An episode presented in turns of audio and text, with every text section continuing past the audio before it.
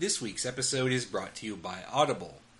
Audible has over 180,000 titles to choose from, all compatible with iPhone, Android, Kindle, or your MP3 player of choice.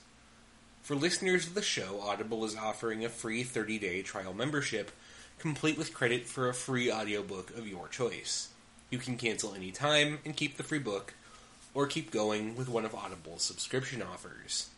Go to audibletrial.com slash Japan to claim your offer. This week I'm going to recommend Enemy at the Gates by William Craig. Craig weaves together both the grand narrative and a series of personal stories in his telling of the Battle of Stalingrad, one of the most important moments in the war between the Nazis and the Soviets. It's masterfully written and a deeply tragic look at this critically important moment in the history of World War II. Go to audibletrial.com slash Japan to claim your copy.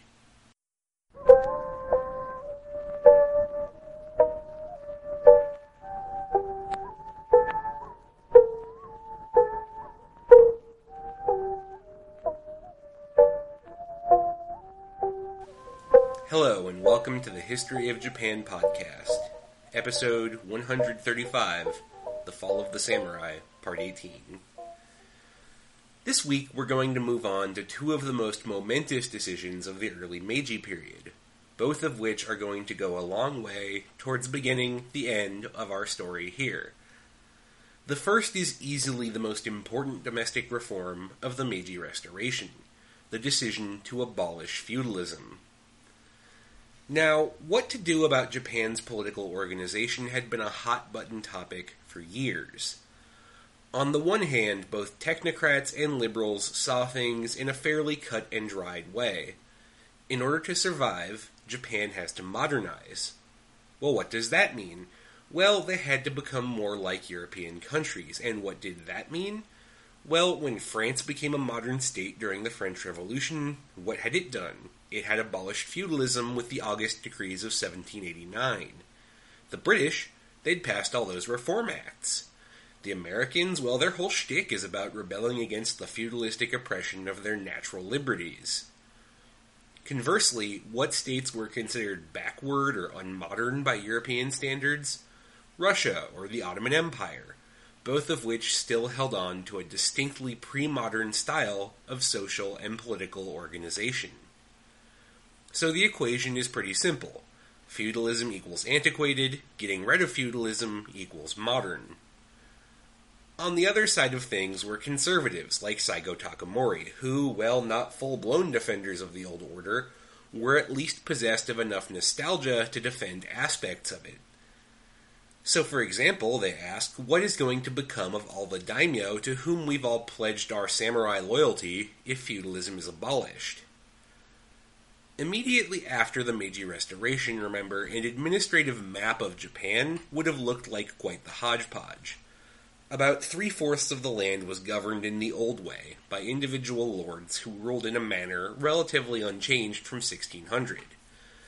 The last quarter, the part that had once been Tokugawa land, belonged directly to the imperial house, which was quite an improvement from its pre 1868 stipend, which had been barely better than a low ranking daimyo's. This land was governed by centrally appointed governors. This is obviously not a long term workable solution. To have different parts of the same country subjected to different levels of government authority would only make the decision making and governing process a complete mess but what could be done to fix it? For a few years, the answer was not clear. In fact, in dealing with the chaos of war and post war reorganization, the Meiji government redistricted some old domains and actually created 20 new ones in a manner that seemed to suggest that feudalism might be around for a good while yet. After all, why create new domains if you're about to abolish all of them? Indeed, immediately following the Boshin War, the government had taken several steps to perpetuate the feudal system. It had taken over domain registers, once controlled by the Tokugawa, and used to determine the value of each domain. It had also given a small territorial allotment to the Tokugawa family, a move designed both to signal the possibility of mercy for Tokugawa supporters and to reassure the anxious that feudalism was not going anywhere.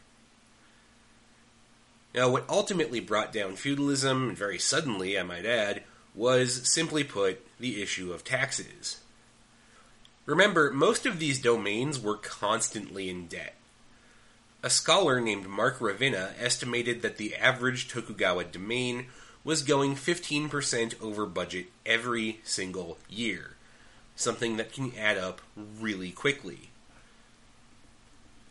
As a result, by the early Meiji period, the average domain was in debt up to its proverbial eyeballs, and the daimyo wanted a way out. Cutting costs was not really an option. These daimyo were responsible for too much that was not cuttable, and samurai stipends had already been cut down to the bone. Really, the only option would be to have the central government absorb the debt somehow, but the only way the government would do that would be if it got control of the domain in exchange. Still, for most daimyo, that's a pretty solid trade. Sure, they wouldn't technically be feudal lords anymore, but they wouldn't have all that debt weighing them down either. As a result, by early 1871, some domains had actually requested that they be voluntarily absorbed by the central government in exchange for the government taking over their debt. When presented with this kind of bargain, the Meiji leadership seems to have really liked it, and began considering a plan to extend the same offer to all domains across Japan. Taking the lead on this initiative was Okubo Toshimichi of Satsuma, who was personally very devoted to the idea of a centralized and powerful government, and fairly hated in his home domain as a result. He was protected more than anything by his friendship with everybody's favorite war hero, Saigo Takamori. Now, here's where things get a little spotty because the discussions involved were not well recorded. The reason for that was likely personal security. After all, if word got out that the abolition of feudalism was being discussed, well, some samurai might not take that well. Some might take it so badly that they'd try to assassinate a major government leader. Certainly, it had happened before. Remember, Omura Masujiro had been assassinated just for talking about conscription. Still, we can speculate at the motives of the major players. For the imperial court, and for true believers in central government, like Okubo Toshimichi, the answer is pretty obvious. Under the current system, the imperial court was totally dependent on the contributions of feudal domains, it couldn't control the country without cooperation from the daimyo. That really limited the court's ability to shape policy, and it also raised the ugly specter of what might happen if the interests of the court and a major domain, like Satsuma or Choshu, ever diverged. Civil war? A new shogunate led by Satsuma or Choshu or both? It was certainly possible, and major leaders at the imperial court, like Sanjo Sanetomi and Iwakura Tomomi, expressed concern to that effect in their private papers. The only way the court could ever be secure and really create a strong central government would be by consigning feudalism to the dustbin of history. But what about the other members of the leadership? Curiously, few of them seem to have been inclined to directly resist the new policy. Why somebody like, say, Saigo Takamori would accept it is a bit of a mystery, and since he was never one for writing down his thoughts, it's really hard to say. Perhaps he felt that a truly imperial government would require reform along these lines. We can't really be sure. The upshot of it all was that these men were able to convince their daimyo to lead things off the daimyo of Choshu, Mori Takachika, and the daimyo of Satsuma, Shimazu Tadayoshi, both announced in 1869 their intention to return control of their domains to the imperial government.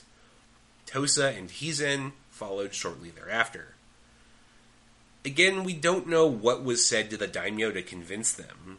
Presumably, some combination of appeals to their patriotism and promises that under the new system their prestige would not be diminished.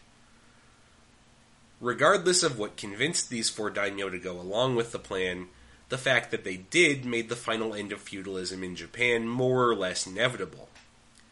You see, every other lord in Japan now had to deal with some pretty simple mental calculations. 1. I can't beat the combined forces of Satsuma, Choshu, Tosa, and Hizen. Two, those forces are now even more effective because they're all under control of the same central government. Three, if the government comes to take my land, I can no longer stop them. Four, I might as well volunteer to give it and at least use the chance to get in good with the new boss. Over the next year and a half, most of the major daimyo in Japan ran this mental calculation, came to the same conclusion, and made the same decision. By 1871, most of the domains had been abolished, or, in the language of the court, returned to the emperor. Only a few holdouts remained, and in July 1871, the central government issued an order putting an end to the idea that handing over your domain was voluntary.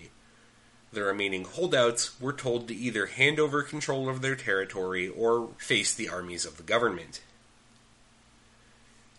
Now, in the beginning, this change did not do much to make the system much more efficient.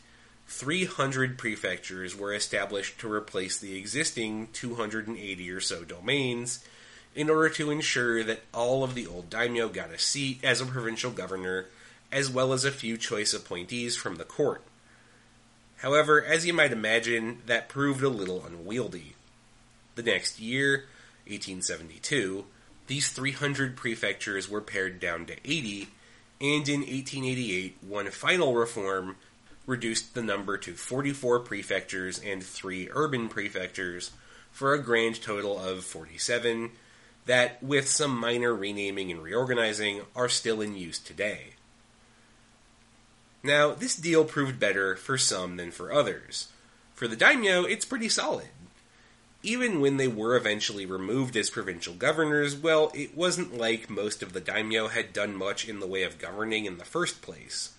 The vast majority had relied on their counselors to do all the heavy lifting in the government anyway, so it wasn't like not having political power was much of a change. For the few that were politically inclined, well, they could always find a job in the central government or start a business. Most could just enjoy the fruits of being born rich. Besides, in return for the voluntary return of their domains, daimyo received a stipend from the government and had all their debts wiped out. They were also inducted into the highest levels of a new peerage being set up by the Meiji government, modeled on that of the United Kingdom. This new peerage would have two levels the Kazoku, broadly similar to the Lords, as in the House of Lords of the UK, which would take as its members all of the old daimyo and members of the old Kyoto aristocracy. The second level were the Shizoku, broadly equivalent to knights composed of the old samurai. These two levels of peerage would endure until 1947 when they're going to be abolished by the US occupation. So overall, it's not a terrible deal for your daimyo. For the central government, it's actually kind of a mixed bag. On the one hand, by 1871, the new government had direct control over the entire country, something that no government in Japan had ever accomplished before.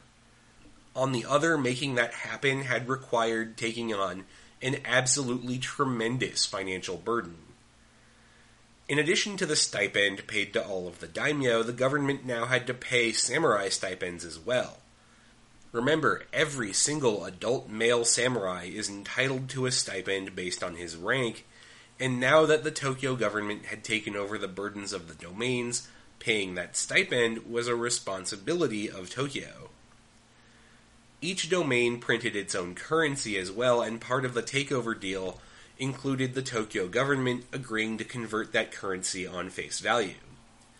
So, and I'm just going to make this example up, if Satsuma had 3 million Satsuma bucks in circulation, the takeover would result in all 3 million Satsuma bucks being converted into 3 million of the new central government currency introduced in 1871 called the yen, which simply means round object. This was an extraordinary financial burden for the government to take on, and it's the chief reason why eventually a government composed almost entirely of samurai is going to decide that it can no longer afford to have a samurai class.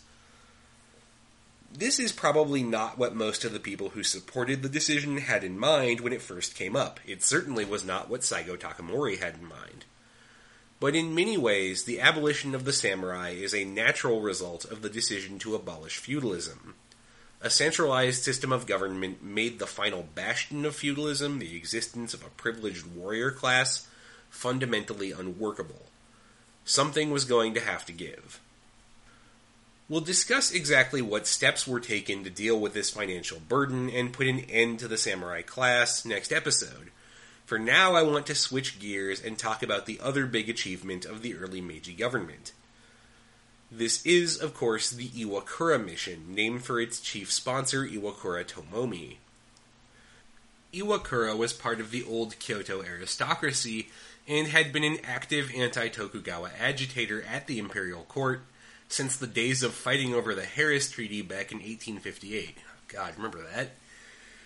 Iwakura was one of the oldest surviving people in the new government at the ripe old age of 41, which, by the way, really helps drive home how young all these people are. By comparison, as right now, 2016, President Obama is a young world leader at 54, Prime Minister Abe Shinzo of Japan is 61. Now, both because of his seniority and because of his long service to the Loyalist cause, including having to flee Kyoto twice to avoid being arrested by the shogunate, Iwakura was given a high ranking position in the new government. However, while Iwakura ended up leading this diplomatic mission, it was not actually his idea. The idea actually came from a Dutchman named Guido Verbeck. Verbeck is someone I really wish I could spend more time on because he's a really interesting dude. He was a Dutchman who moved to the US to work as a civil engineer, living in areas as far flung as Green Bay, Wisconsin, and this before they had the Packers to make the place more interesting, as well as Alabama. In 1858, Verbeck contracted cholera. On his deathbed, he promised that if he recovered, he would become a missionary. And lo, miraculously, did he recover his health. A man of his word, Verbeck entered a seminary in upstate New York. He first came to Japan as a missionary for the Dutch Reformed Church in 1859 and ended up living in Nagasaki. While there, he opened up a school part time to support himself where he taught Western languages, history, engineering, that kind of thing. That school became massively successful. In particular, samurai from nearby Hizen domain including the future Meiji leader Okuma Shigenobu, were common sights at Verbeck's academy.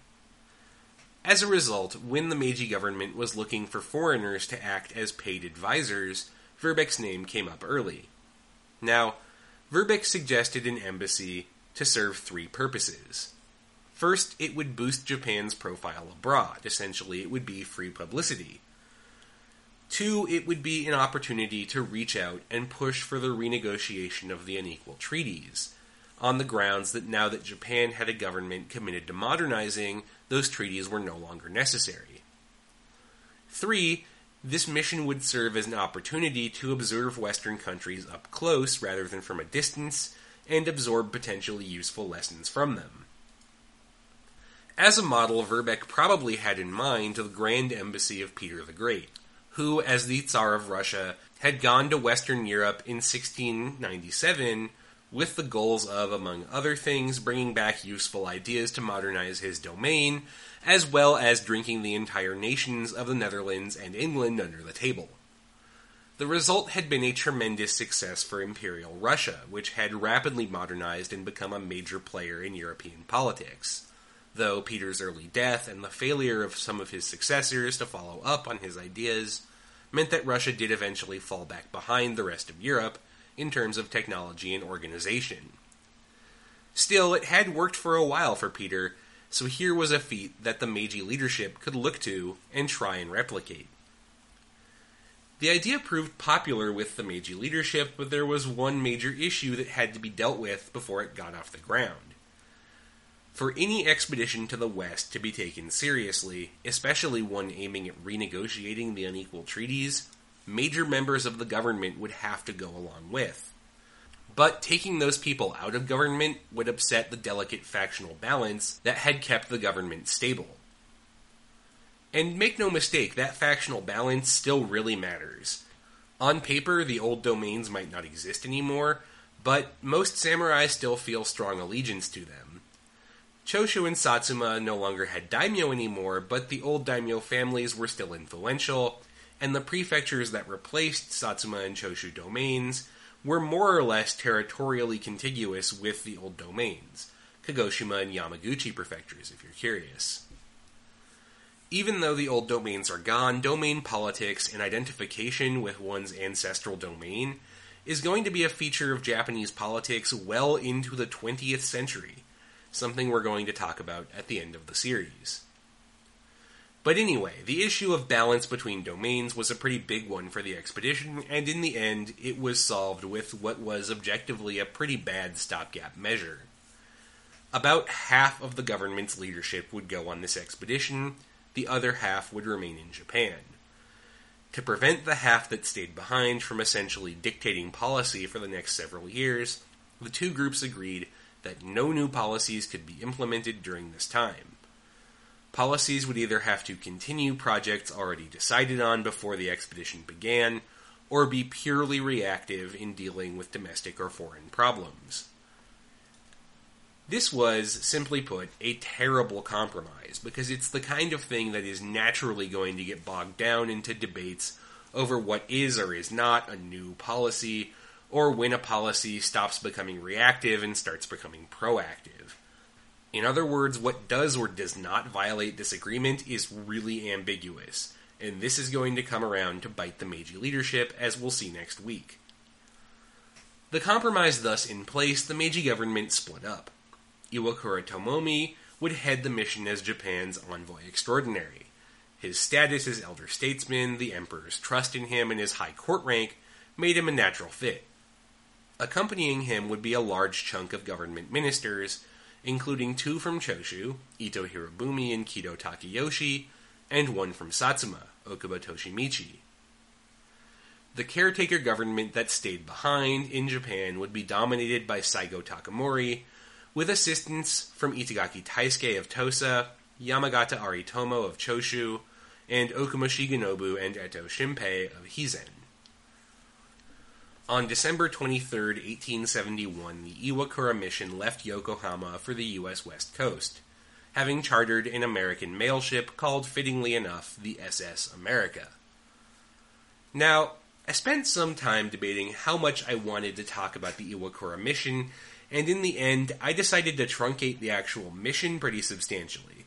The whole thing lasts about two years, but we're only going to deal with it in brief through the rest of this episode. Why?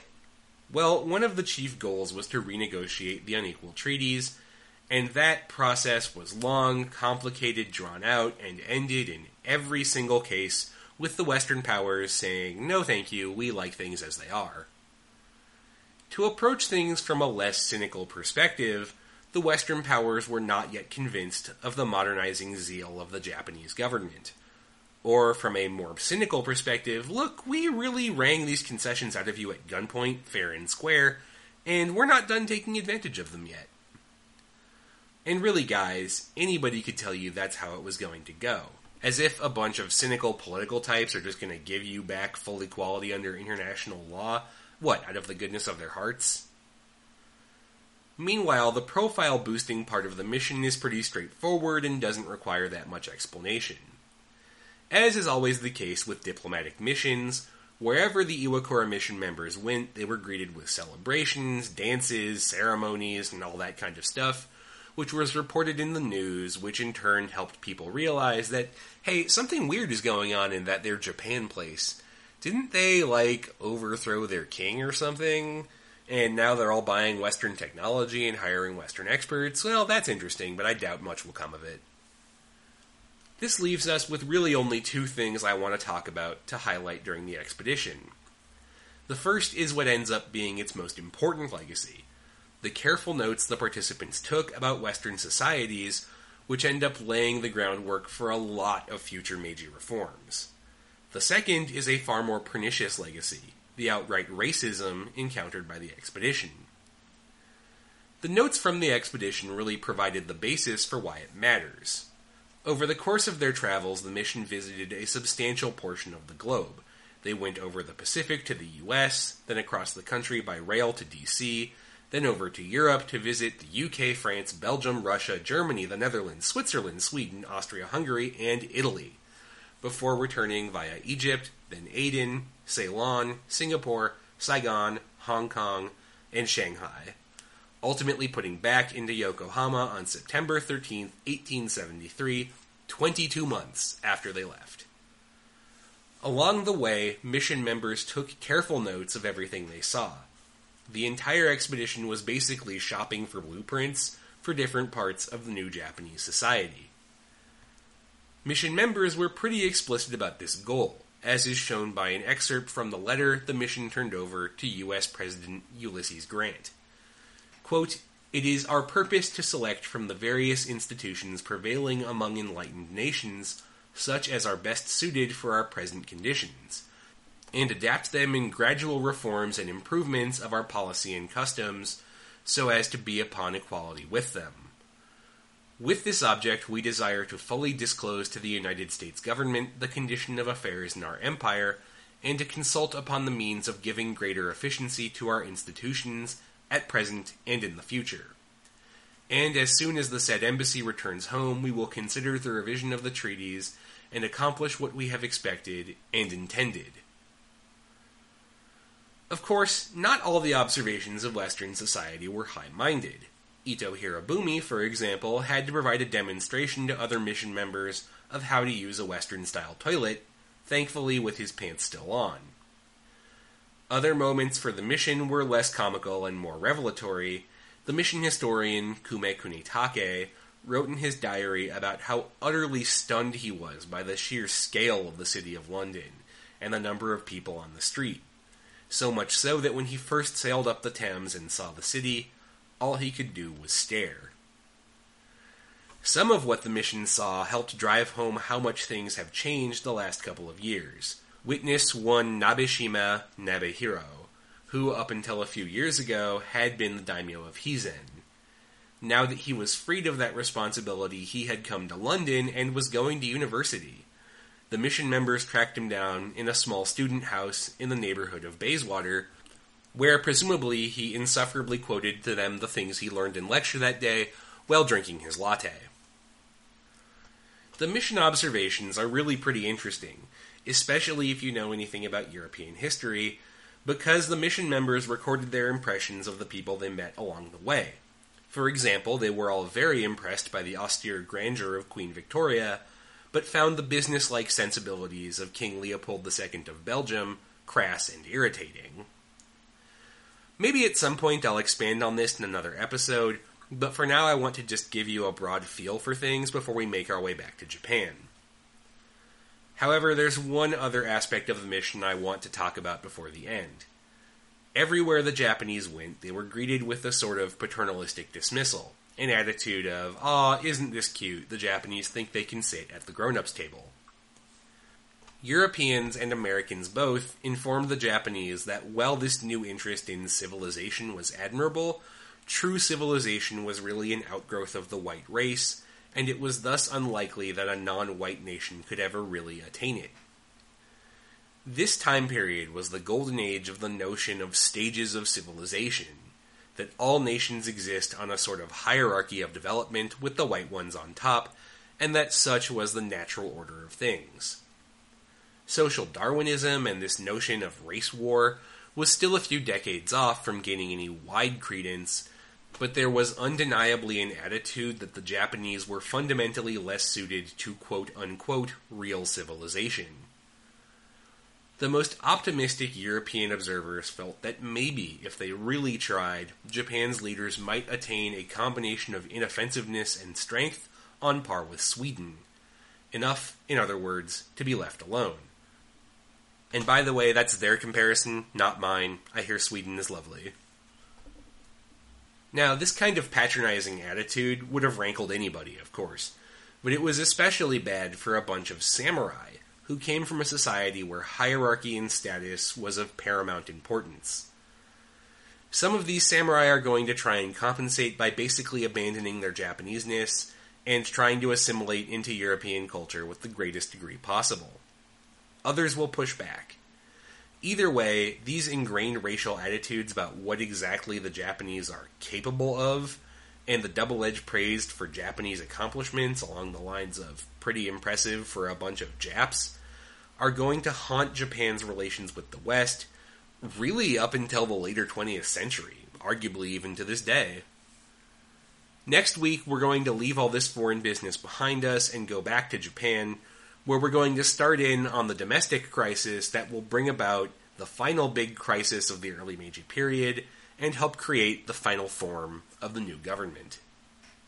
That's all for this week. Thank you very much for listening. Special thanks to Greg McCann and Jan Hochbrook for donating to support the show. To join them, to find out more about this week's episode or any other episode, or to submit ideas for future episodes, check out the podcast webpage at www.historyofjapan.wordpress.com or our Facebook page at facebook.com slash historyofjapanpodcast. Thanks again for listening, and I'll see you next week.